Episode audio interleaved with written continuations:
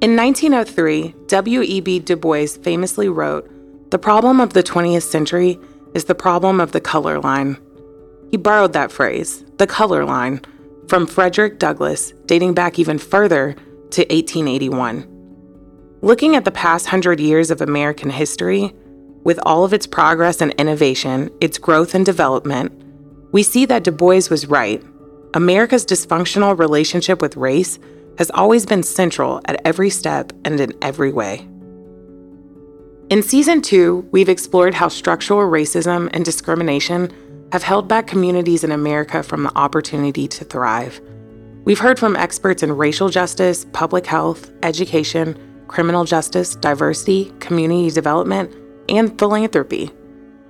In this bonus episode, we dig deeper into the history of racial housing segregation and the myth of de facto segregation. It's been a convenient diversion from the truth that's been told since Reconstruction that the segregation we've seen and continue to see in America is just the effects of private individual biases and incidents of discrimination, rather than codified in law. But when we look at the facts, that myth breaks down pretty quickly, with the abundant examples of policies in local, state, and federal governments across the country that explicitly discriminated against African Americans. In the area of housing, we see a stark example of racism and discrimination as the law of the land in America. Starting back with the New Deal and continuing in different forms today, there have been laws about where someone could and could not live, and incentives and subsidies to find quality and affordable housing only available to some. And we see the scars of those discriminatory policies today in neighborhoods of concentrated poverty. They didn't just appear one day, they were engineered into existence. But we believe that they can be engineered into healthy places too. That we can begin to heal those scars and start to peel back structural racism and discrimination in America.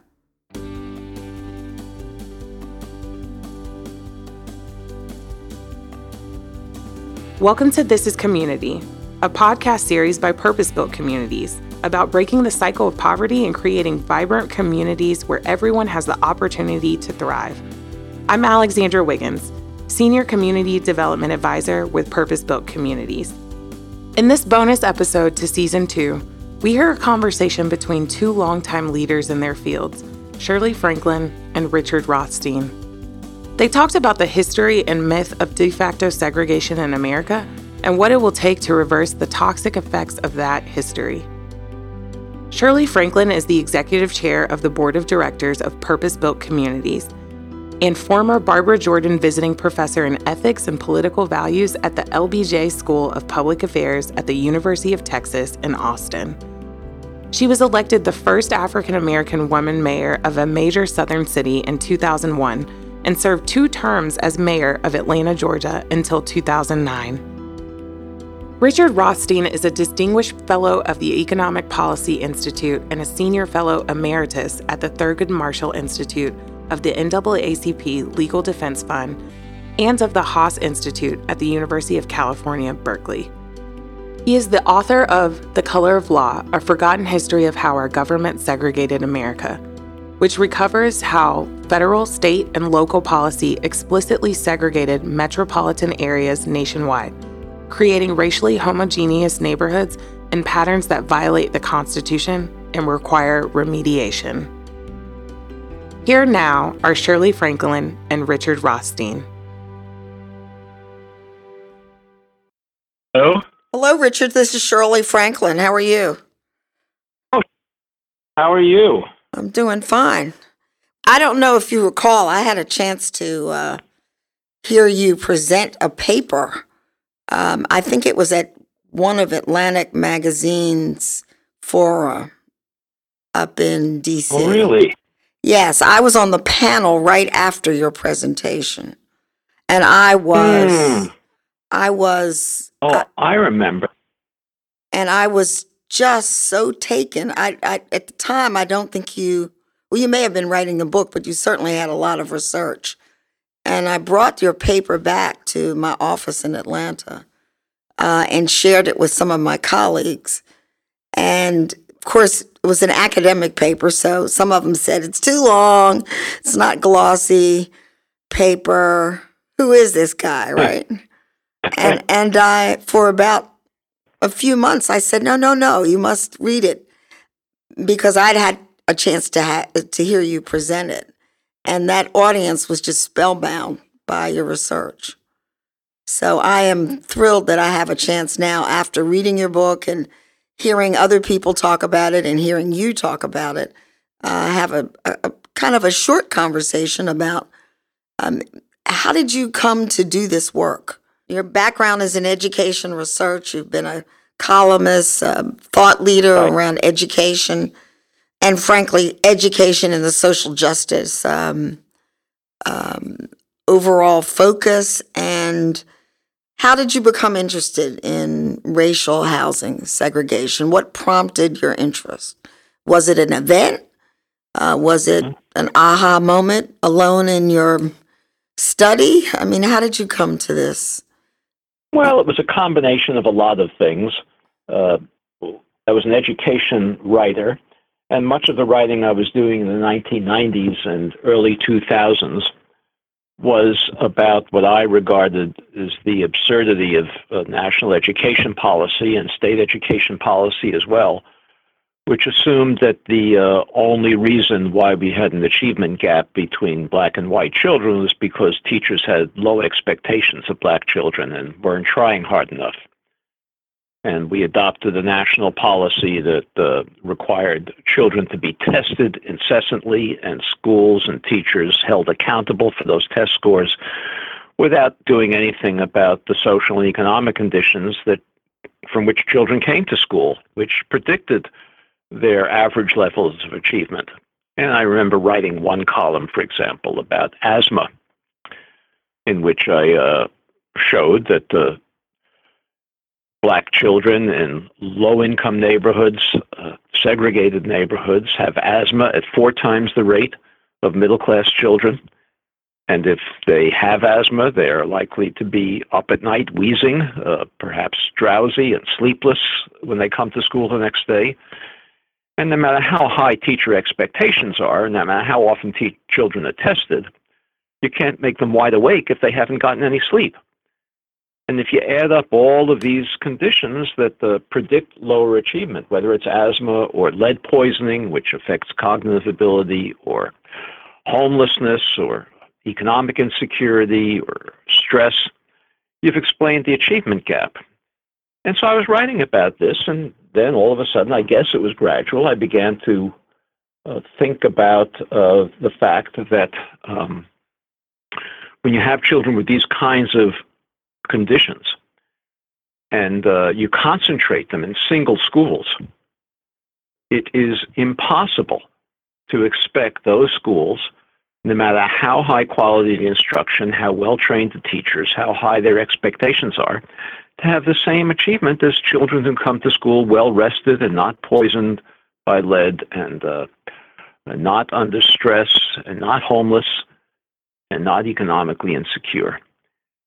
And so I began to think that the biggest problem facing our education system today was segregated schools.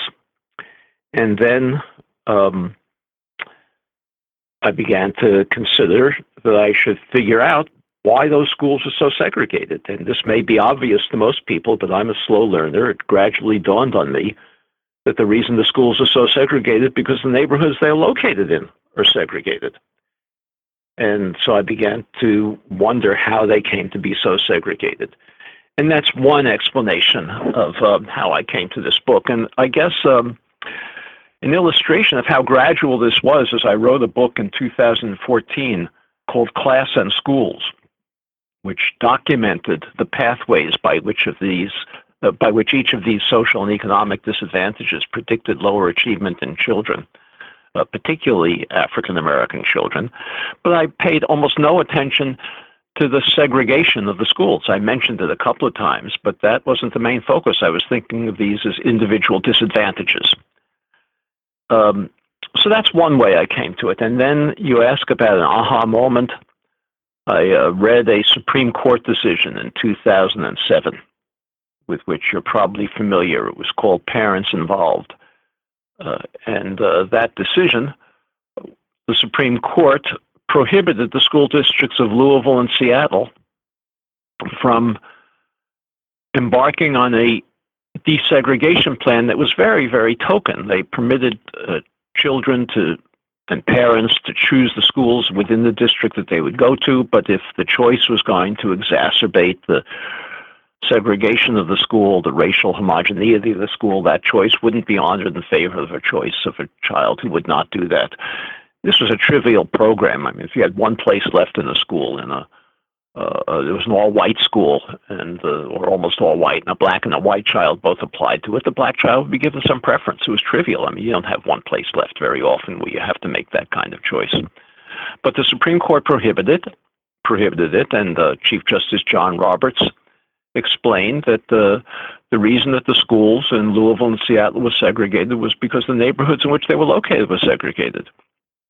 Well, I thought that was a pretty wise observation on his part. Um, but then he said that the neighborhoods were segregated de facto uh, by private prejudice and uh, uh, discrimination by private actors like real estate agents or banks or people's choices of wanting to live with one another. And he gave no role to government policy in this. And I knew a little bit about this, and I thought this was a, a crazy decision uh, to say that government policy had no role in segregating uh, the housing in Louisville and Seattle. And this comes to another background piece that you might know uh, about. Uh, in the uh, 1960s, the mid 1960s, I had uh, a job as a research assistant at the Chicago Urban League. And uh, one of my tasks in that uh, job was to go through the correspondence going back to the 1930s of the Chicago Housing Authority. There was a pending court case. Uh, you may be familiar with it, called Gautreaux, G A U T R E A U X. Gautreaux versus uh, the Chicago Housing Authority. And the civil rights groups were claiming in this court suit that uh, Chicago's segregation had been exacerbated by the placement of housing projects for black families only in black neighborhoods.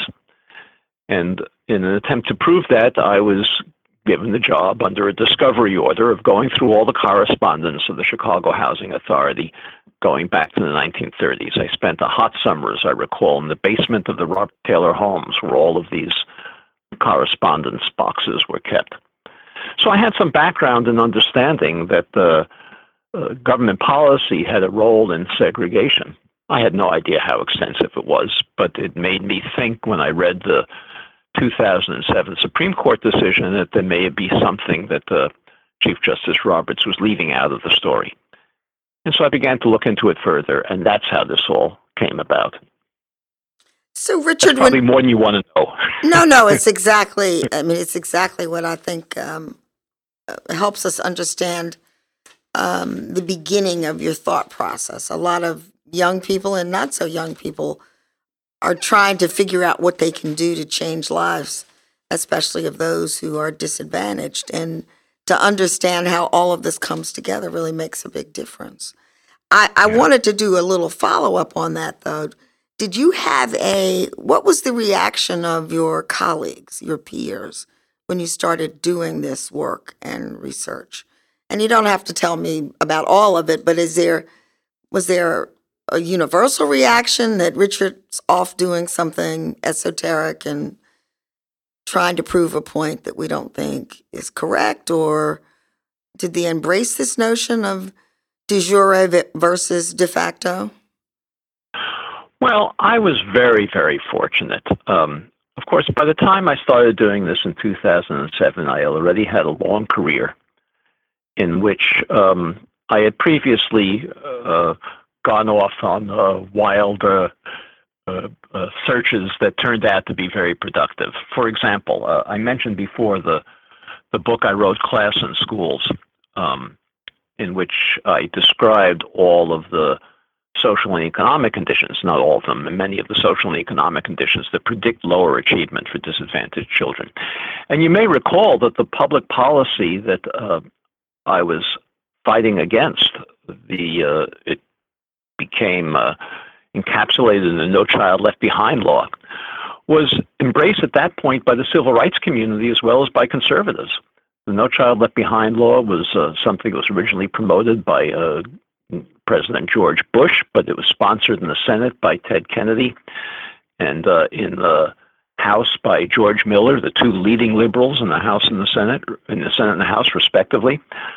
So when I began writing about this, I was certainly met with a lot of skepticism uh, on the part of um, my colleagues, who were mostly liberals and mostly believed uh, that, uh, as the liberal dogma at that time said, that the that discrimination on the part of teachers, low expectation on the part of teachers, was the uh, only reason that we had an achievement gap.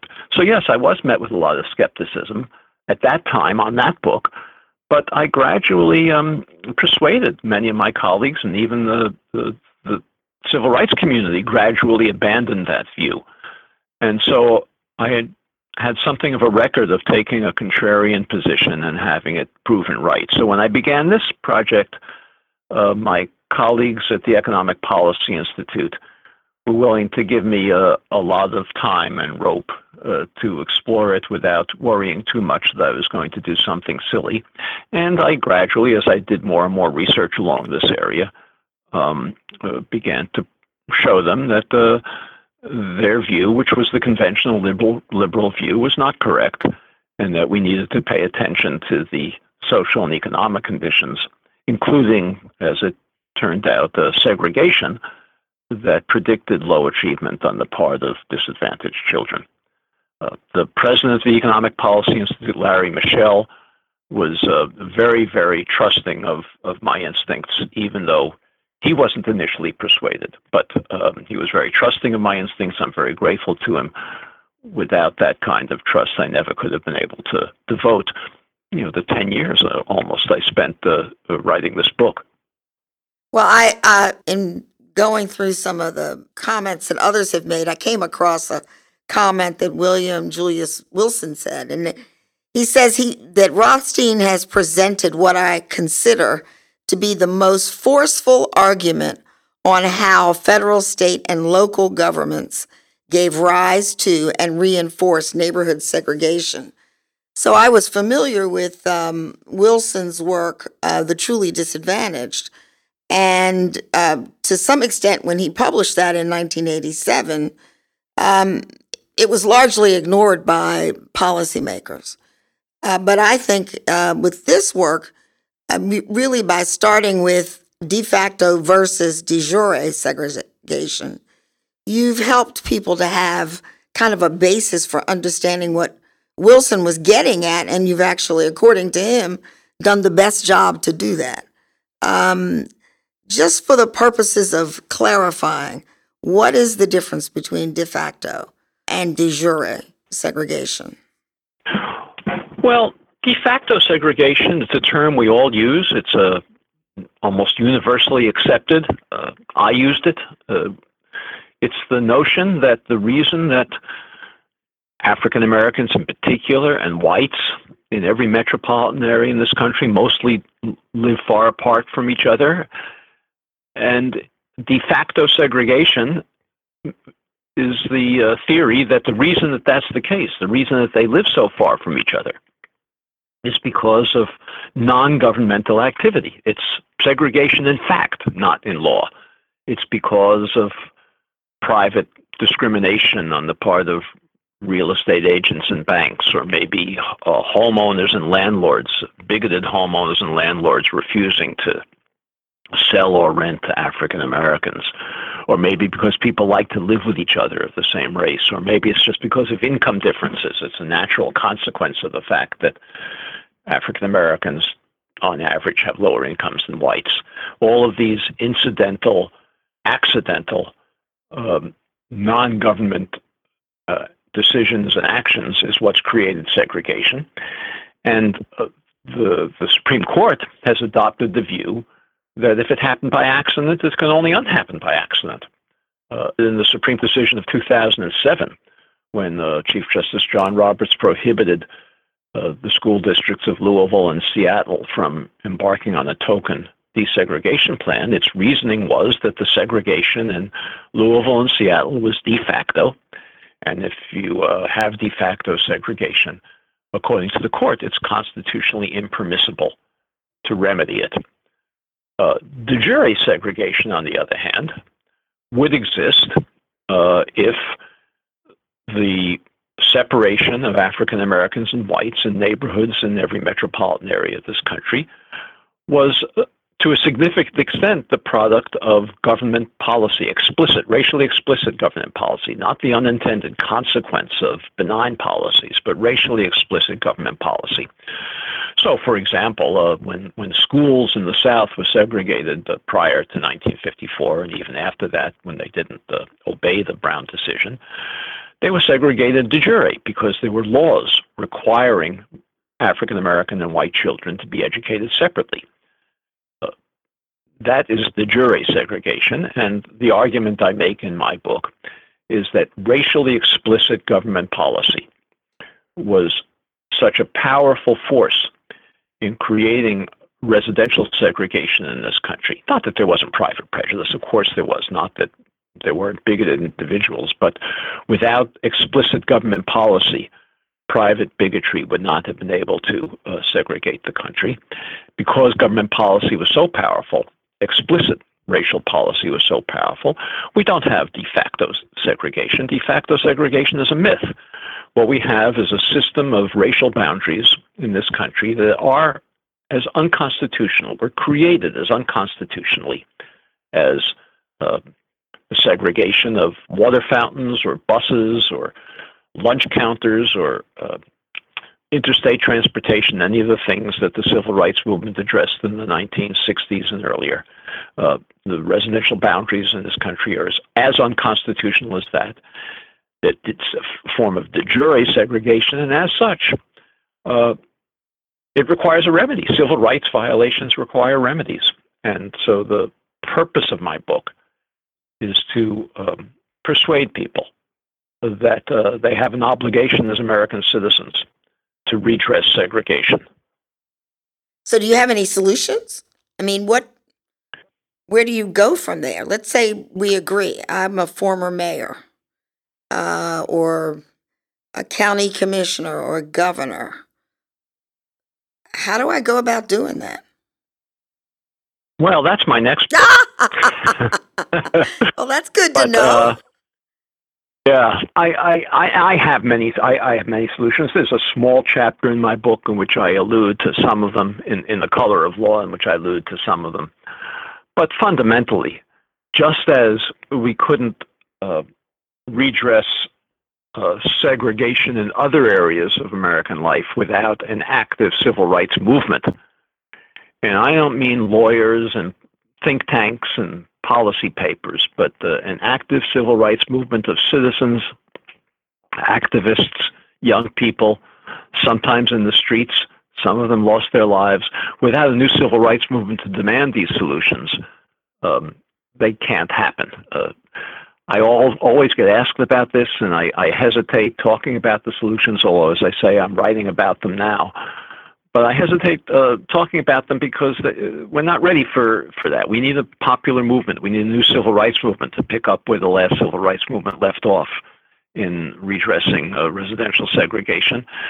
And uh, if we have that civil rights movement, it can demand the um, adoption of policies that are well known to uh, redress segregation. I can name a few of them. I mean, I know you as a public official know them all, uh, but there was no political support for adopting them when, when you were in office.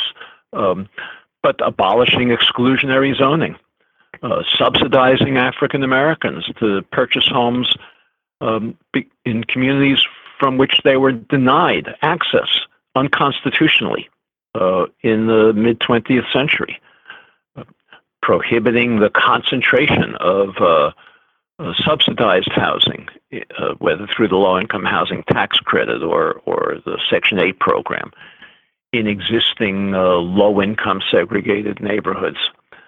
Um, the list can go on and on. We know all these policies, what they are. Uh, what we don't have is the political will to to reverse them. It's interesting you say that because I, um, I mean, really is the absence of the political will, and much of um, mm-hmm. as an elected official for eight years and um, appointed official in government for another eleven years or so, I found myself having to justify that the policy was good for everyone, as opposed to having the opportunity to talk about the policies that actually segregated people and correcting them. So often we described our policies as kind of universally available and good for everyone when we knew the target population was the group that Wilson defined as the truly disadvantaged, you define as those who've um, suffered from um, segregation and loss of opportunity as a result of, of legal ba- barriers. Uh, and this conversation reminds me of my father because uh, around the dinner table in Philadelphia, he and my grandparents and mother would debate as to whether the best way uh, to accomplish the goals of the civil rights movement was through the law or through civil rights movement and uh, activism. And you're suggesting one needs the other, and that they that we need both. Yes, we do need both, and one relies upon the other. Unless we have a new civil rights movement, all the policy development uh, that we can write about is not going to be real. Uh, the, you know, my friend Ted Shaw, who's a former um, uh, president, director, counsel of the uh, NAACP Legal Defense Fund, once wrote a very sort of wistful uh, article uh, about Brown versus Board of Education. And important though that uh, decision was, what he said was it misled successive generations of uh, young people who concluded from Brown that the way to make social change was to become lawyers and uh, win win lawsuits. And we gradually lost the ability to um, do the kinds of things that uh, the Congress of Racial Equality and the Student Nonviolent Coordinating Committee and uh, SCLC uh, were doing in the 1950s and 1960s to make uh, demands for desegregation real. And unless we have that kind of activism again, uh, we are not going to uh, be able to implement uh, the kinds of policies that lawyers and, and policy advocates, uh, policy writers, think tanks uh, know we should do. So I'm, I'm hopeful that we will have a, a new civil rights movement. I'm not guaranteeing it, but um, uh, I wrote this book to try to make a small contribution to helping people understand its necessity. Well, I, I don't think that there's any question it's a contribution to that. And I assume you are saying, or maybe I should just ask the question. I mean, this this kind of information that is in the color of law or the, your next book or uh, class and schools um, can form the basis of, of the activist agenda. You're helping to define the activist agenda. Would you agree? Well, yes, am. Yes, I am. Uh, as I said, the, the color of law lays out the uh, the legal compulsion to redress segregation because it demonstrates that the residential segregation is a civil rights violation that needs to be remedied. But um, a book can't mobilize people.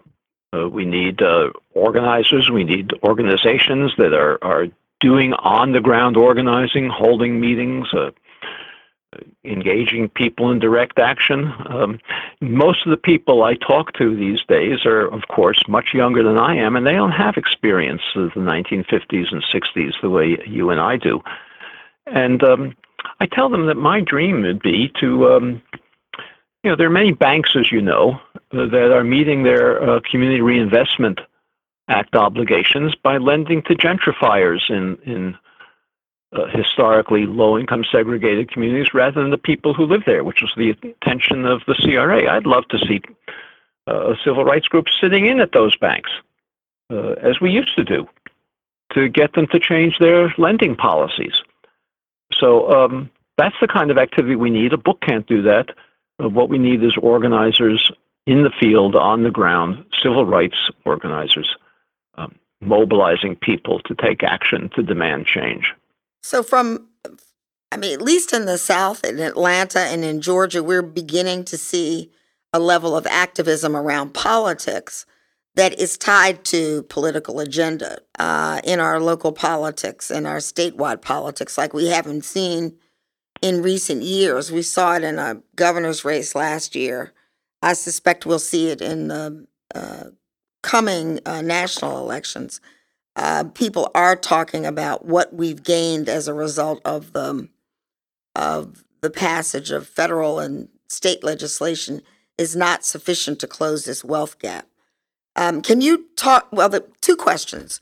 I find myself, as a former public official, talking about not so much the melting pot of the 50s, not that conversation, but talking more about diversity that doesn't, that includes African Americans, but is not specifically targeting uh, Black Americans. Do you have, do people talk to you about the fact that so much of your writing in certainly in the color of law uh, is about African Americans and what has happened to them, not what might be happening today to other minority groups or other groups that are perhaps don't have all of the opportunities of, of white Americans. Do you, do people push back on that at all? Oh, yes, I get a lot of pushback on that. And uh, what I say is something along the following lines I would never suggest that racial segregation, de jure segregation, as we've been talking about it, government sponsored civil rights violations to create residential segregation, is the only problem that this country faces. We face enormous inequality growth um, as a result of our economic policies which are not racially based, although it's uh, the case that if we didn't have segregation, we might have a different politics in this country that might be more progressive in the economic policies they follow. But there are many other groups that suffer from the enormous inequality that we have. Uh, certainly in the East Coast, in the Midwest, in the South, uh, the segregation that we have of African Americans was racially explicit on the part of government, and those policies were not really concerned with other groups. Uh, in the West, in the Southwest, in places like California and Texas and Colorado, uh, there were state policies, uh, not so much federal policies, but state policies that um, uh, enforced segregation. But those policies were not nearly as powerful as the consistent federal, state, and local policies that were explicitly directed towards African Americans as a result of the legacies of slavery and the implementation of Jim Crow uh, throughout the country. So those need to be addressed, but um, the policies that we need to enact in order to redress segregation will, in many cases, benefit other groups as well.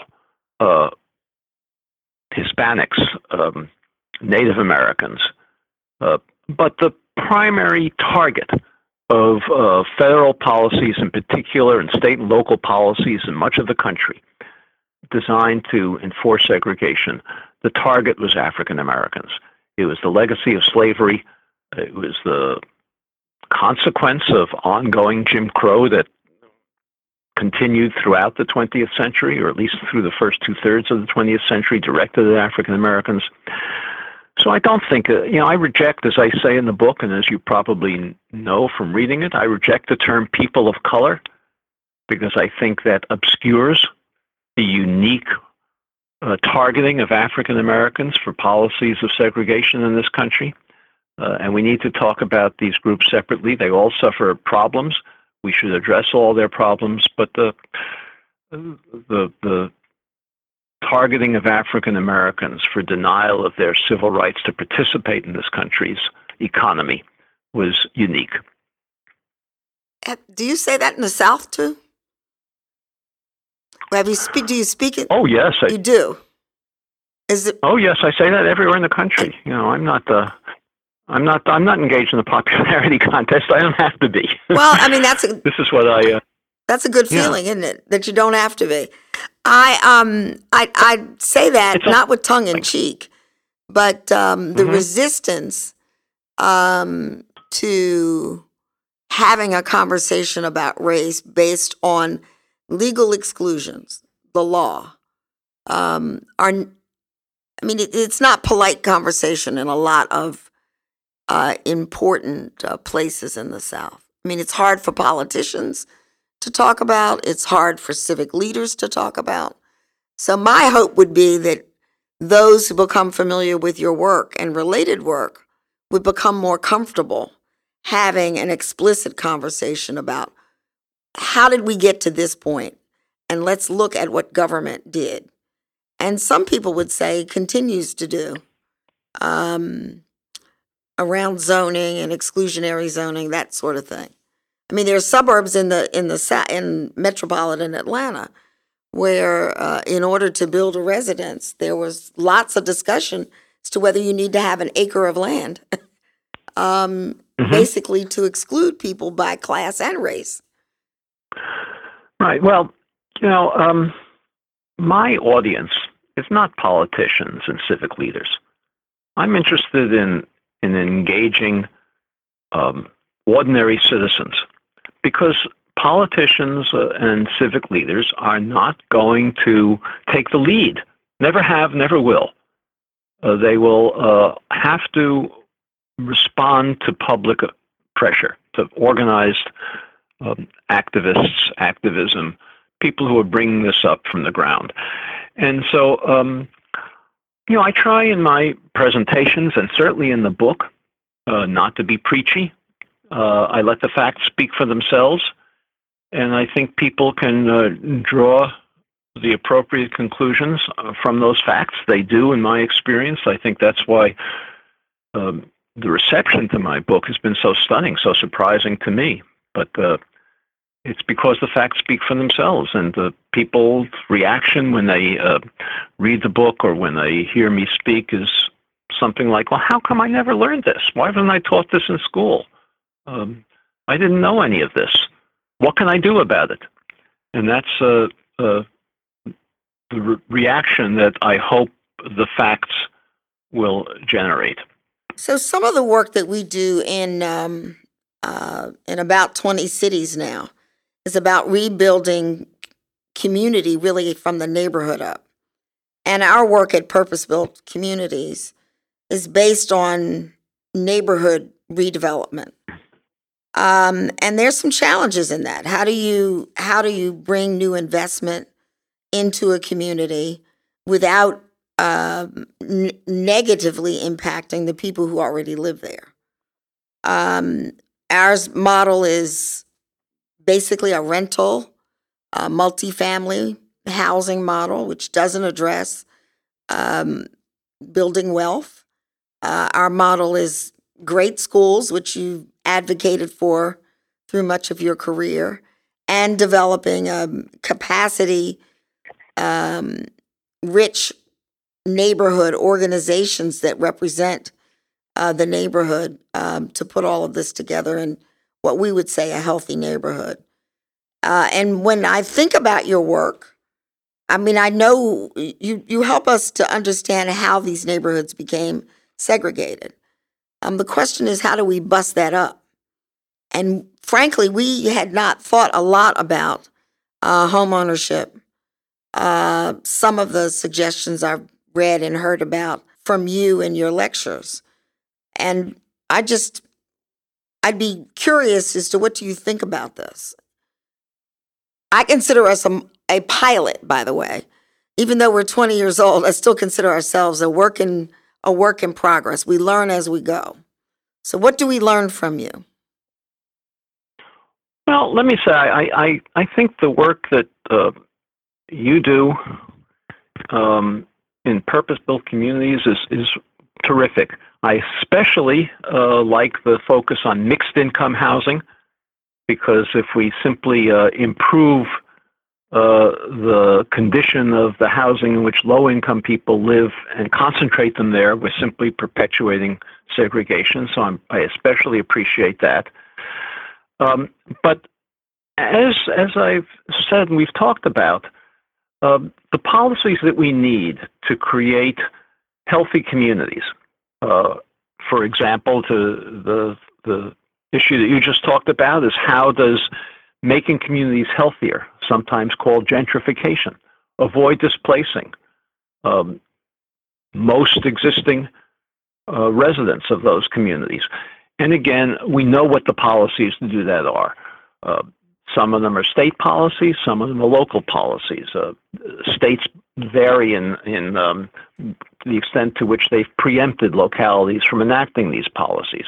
But for example, to prevent gentrification from displacing an excessive number of existing residents, and of course, it's going to always displace some. You can't have it both ways. You can't both um, have a, a a more diverse community and um, keep everybody who is in that community in a homogeneously um, uh, disadvantaged community there. But we can prevent the displacement of, of many, many people. And the policies are well known. We know what they are. They're inclusionary zoning, so that any development that exists must have units for uh, low, moderate, and I would say even affluent uh, families, mixed income.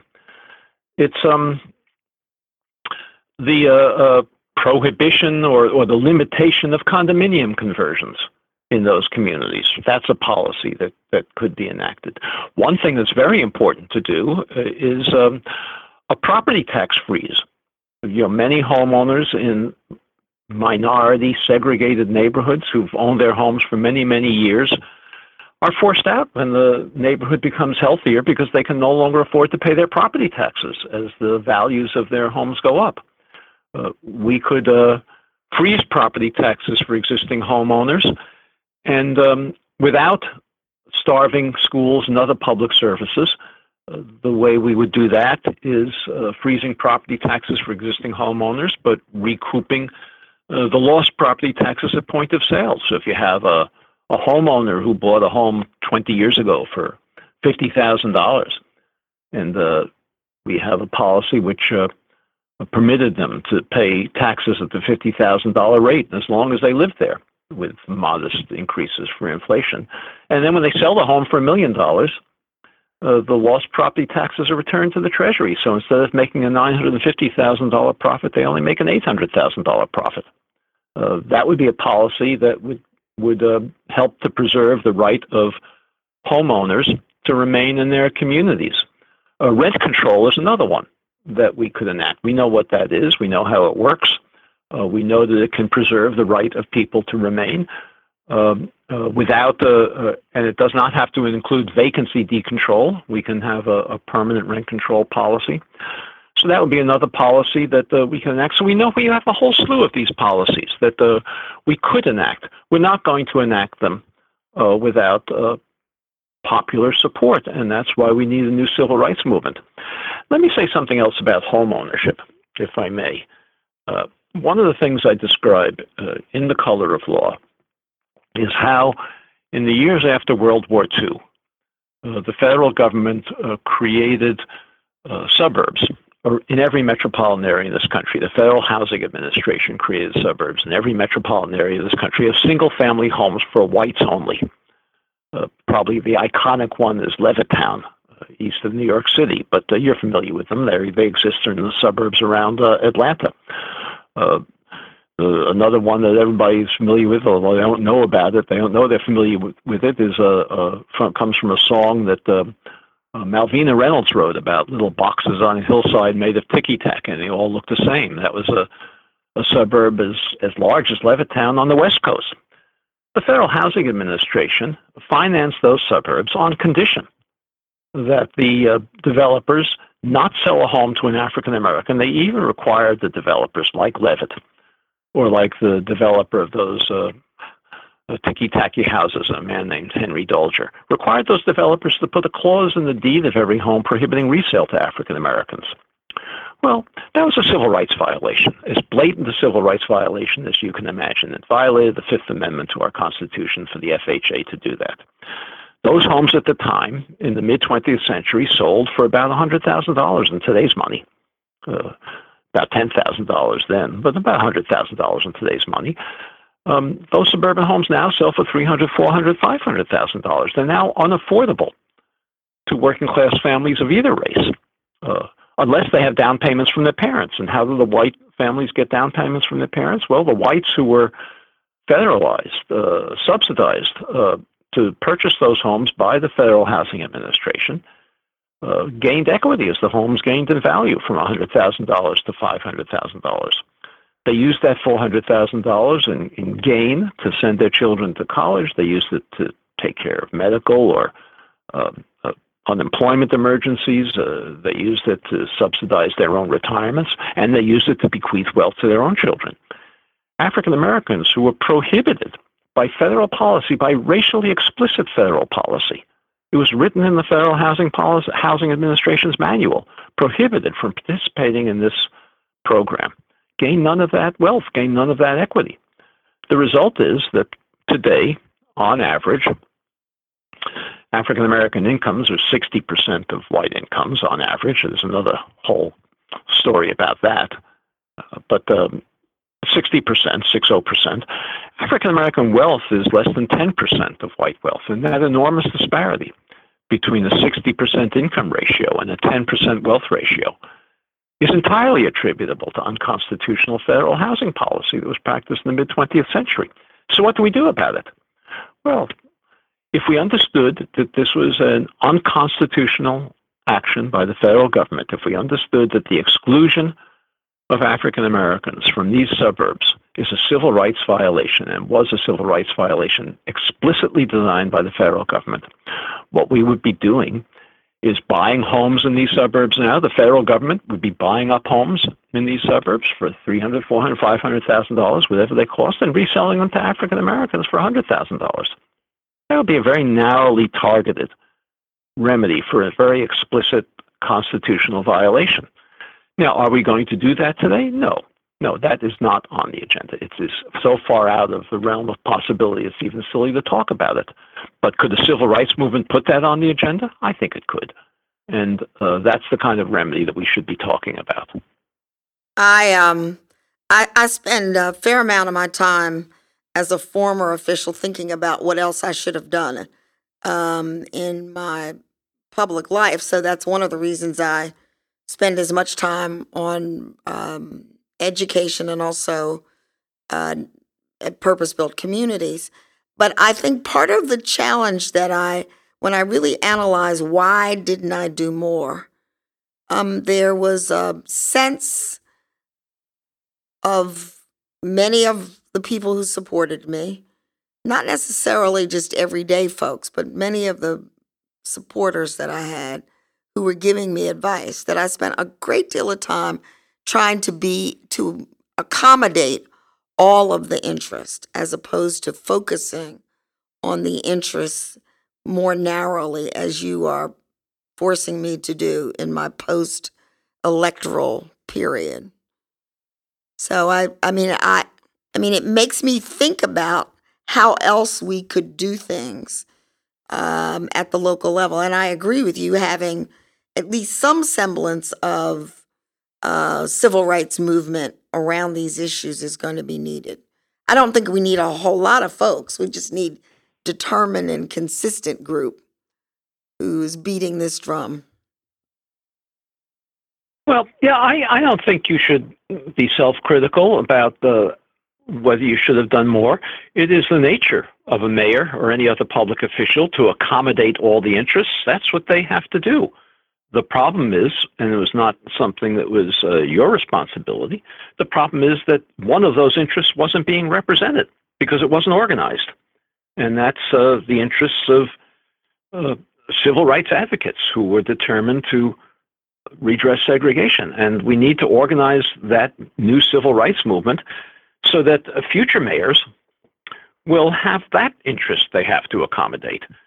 You know, when we um, dealt with civil rights in the 50s and 60s, whether in schools or in buses or in lunch counters or in public transportation or interstate transportation or public accommodations, it wasn't because uh, uh, public officials were uh, doing something better than public officials are doing today. It's because there was an active civil rights movement that those public officials had to take account of. And uh, if there's no active civil rights movement, um, public officials are not going to be able to, much as they want to, take account of it. So taking account of existing interests is something that's inherent in, in, in public life. Uh, I don't think, as I say, you should be critical of the fact that you couldn't do more. I'm sure you did as much. In fact, I'm not. I'm sure I know that you did as much as you could, given what those interests were. But uh, what we need to do now is organize an activist base that's going to demand uh, that the definition of what the interests that need to be accommodated is expanded.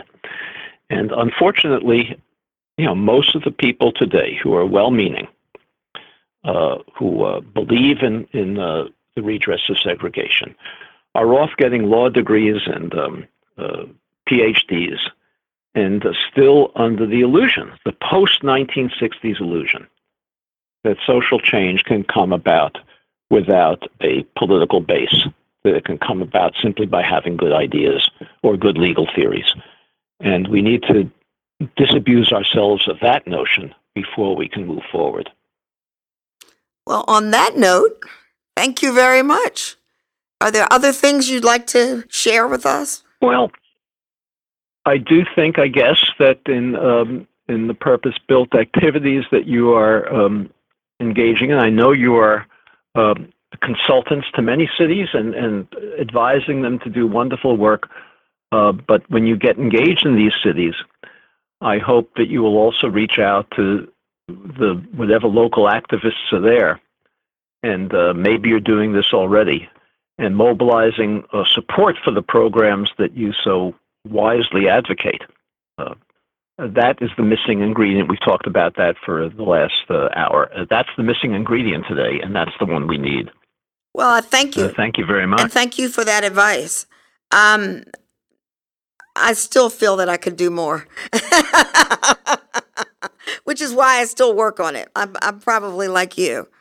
Uh, you do Yeah. you do what you can at the moment, and you just keep pushing forward. But uh, Absolutely, yeah. You you are a hero among all of us who are uh, um, doing community development, especially place based work. And you and your work gives us both facts and history, but it also gives us inspiration.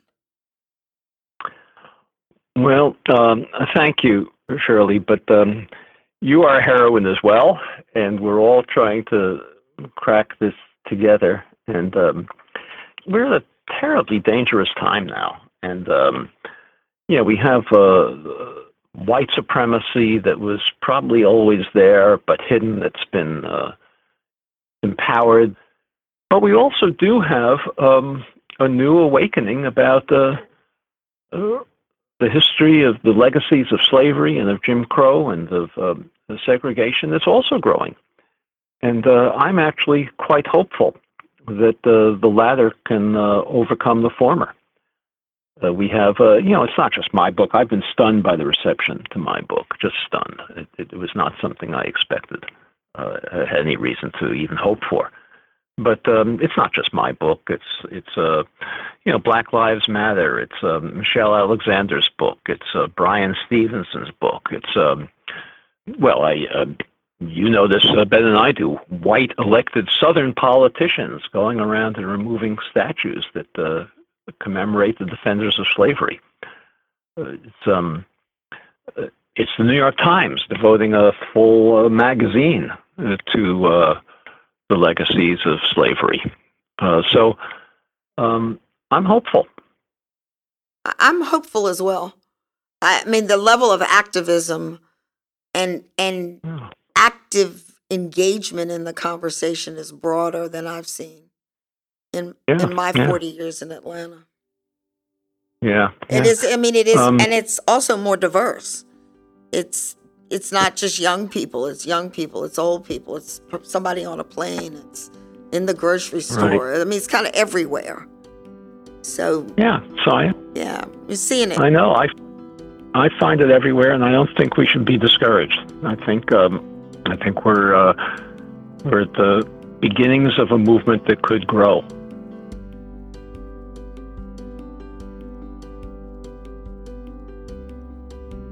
That was Shirley Franklin and Richard Rothstein. The facts speak for themselves. The history is available for us to learn from. And if we want to be effective in our work revitalizing neighborhoods, we have to recognize the history of racially discriminatory policies in our country. We can see in our neighborhoods the legacy of slavery and income and wealth inequality and housing quality and power disparities and health outcomes. While the facts speak for themselves, overcoming them, changing that reality, pulling back the toxic effects of racism and discrimination in our communities, that is much more difficult. We at Purpose Built don't claim to have all of the answers. Richard Rothstein said, We know the policies to begin addressing the history of segregation in our communities, but we lack the political will in the halls of government to pass them. We believe power lies in community. Social change must come from the ground up. It always has in our country. And focusing on the whole neighborhood helps lay the foundation for that social change. A group of dedicated leaders working together in a neighborhood towards a holistic revitalization of housing, education, and wellness together can create communities where everyone has the opportunity to thrive. And that example, multiplied by neighborhoods and cities across the country, can turn the tide on what's possible and necessary to do to address the inherited history of racism in America. Find helpful resources on racial equity and holistic community development at purposebuiltcommunities.org and connect with others around the country working towards racial equity by following Purpose Built Communities on Facebook, Twitter, and LinkedIn. We'd like to thank Richard Rothstein for his research and writing on racial housing segregation and steadfast calls for addressing America's history of racism and discrimination. In the next season of This is Community, we'll explore how we know if we're moving the needle on intergenerational poverty. In communities where poverty has been concentrated, the problem is daunting and complicated, multifaceted, and rooted in history, and there's no silver bullet solution. Uh, we live in a great country with great assets, uh, but too many people don't share those. And it's, it's just time for all of us to recognize that these disparities and inequities um, are built into the system and need to be attended to. Listen to This is Community wherever podcasts are available or on purposebuiltcommunities.org slash podcast where you'll find more information on the purpose built model and engaging sessions from our annual conferences. And hit subscribe to make sure you get season three when it launches. This podcast is created in partnership with HL Strategy. Our executive producers are Aton Davidson, Howard Lawley, and Sherry Crawley. Our producer and editor is Brady Hummel. Mixing and mastering is by Matt Honkanen, and our music is from Pitchwire. If you like this series, be sure to subscribe and share it. I'm Alexandra Wiggins for Purpose Built Communities, and this is Community.